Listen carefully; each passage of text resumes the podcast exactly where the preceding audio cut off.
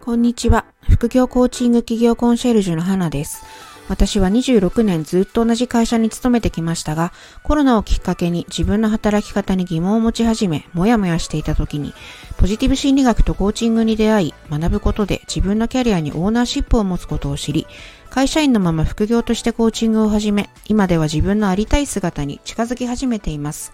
このポッドキャストでは、コーチの資格を取得したけれども、なかなかセッションに結びつかない方、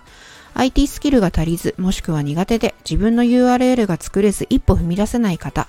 自己肯定感が足りず、私なんてと思い、自分のコーチングをクライアントに提供できない方などに、私自身の体験をベースに会社員のまま副業としてコーチング起業するコツを配信していきます。ご興味を持っていただけたらフォローしてくださいね。それでは配信をお楽しみください。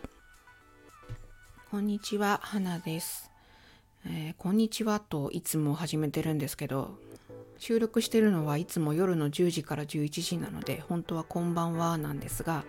なんか聞いてくださる方がお昼の方が多いのかなと思ってお昼というか日中が多いのかなと思ってこんにちはって言ってるんですけどなんか変な感じがしながら撮っていますそんなのどうでもいいんですけど今日は、えー、気を取り直して今日は、えーとエネルギーマネジメントについてお話ししようかなと思います。えっと、何日か前に戦略的に有給休暇を取るっていう話をしたばかりなので、かぶってるところもあるかと思うんですけど、なんで今日この話をしようかなと思ったですかけどけれども、あの、今日、本当私、ウェイビレッジっていうあの企業の準備の、えーと、コミュニティに、サブスクのコミュニティに所属してるんですけれども、そこでこう新しいツールの紹介をしていただいていました。で、そこのセミナーというか、もうなんかこんな無料でいいんですかっていう、えー、セミナーだったんですけれども、そこに参加させていただいて、その内容が、えっと、耳慣れない方の方が多いんじゃないかなと思うんですけど、プレジっていう、えー、プレゼンの、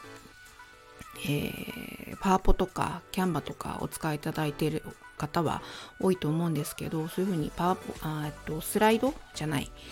プレゼンテーションを、えー、すごく綺麗に、え、作ってくれるツールがあってその、え、ご紹介とあとはチャット GPT の使い方みたいなことをあのいろいろレクチャーしていただくっていうセミナーでした。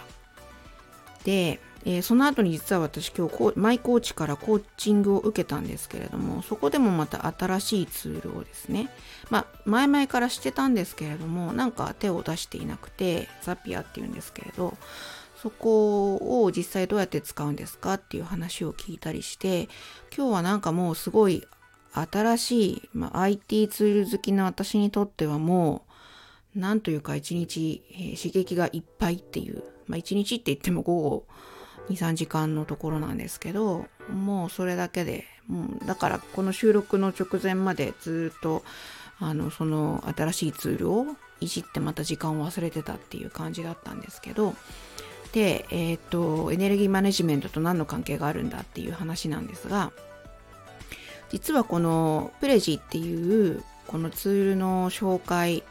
のこのセミナーが今日4月の8日の13時からあるっていうことは結構前から分かってはいたんです。お知らせをいただいていてそのウェイビレッジっていうところでも、えっと、お知らせいただいてましたし、えー、他のところでもあの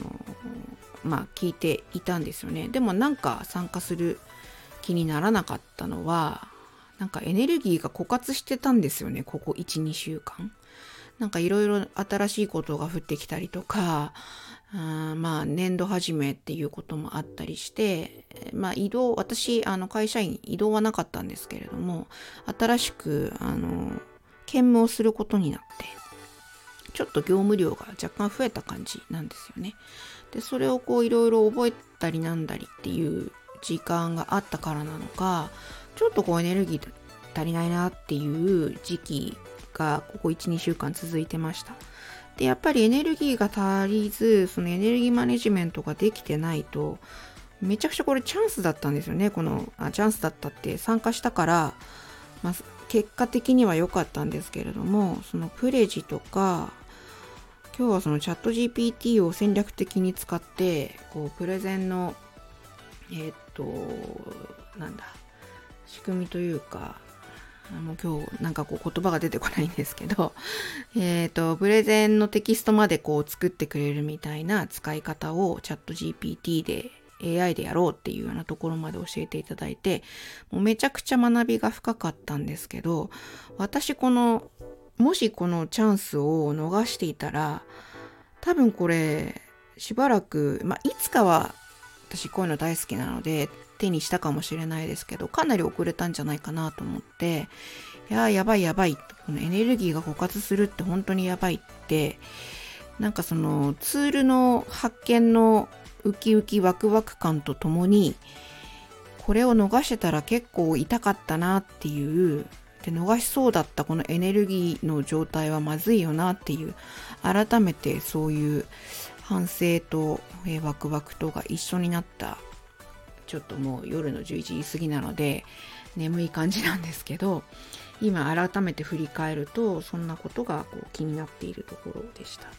なので会社員のまま副業するってやっぱりタイムマネジメント今日のコーチングでもそういう話をさせてもらったしコーチからいろいろアドバイスをいただいたんですけどエネルギーマネジメントめちゃくちゃ大事っていうふうに改めて思っているところです。はい。ということで、えっ、ー、と、現在 IT の苦手さんあ、苦手な方がコーチング起業するための5つのリストを配布中です。えー、このスタンド FM をお聞きの方は私のプロフィール欄にリンクを貼ってあります。えー、YouTube からお聞きの方はチャンネルの概要欄にリンクがあります。どうぞ受け取ってみてください。ということで、なんだか今日は取り留めがありませんでしたけれども、えー、エネルギーマネジメントについてお話ししてみました。今日も聞いていただいてありがとうございました。花でした。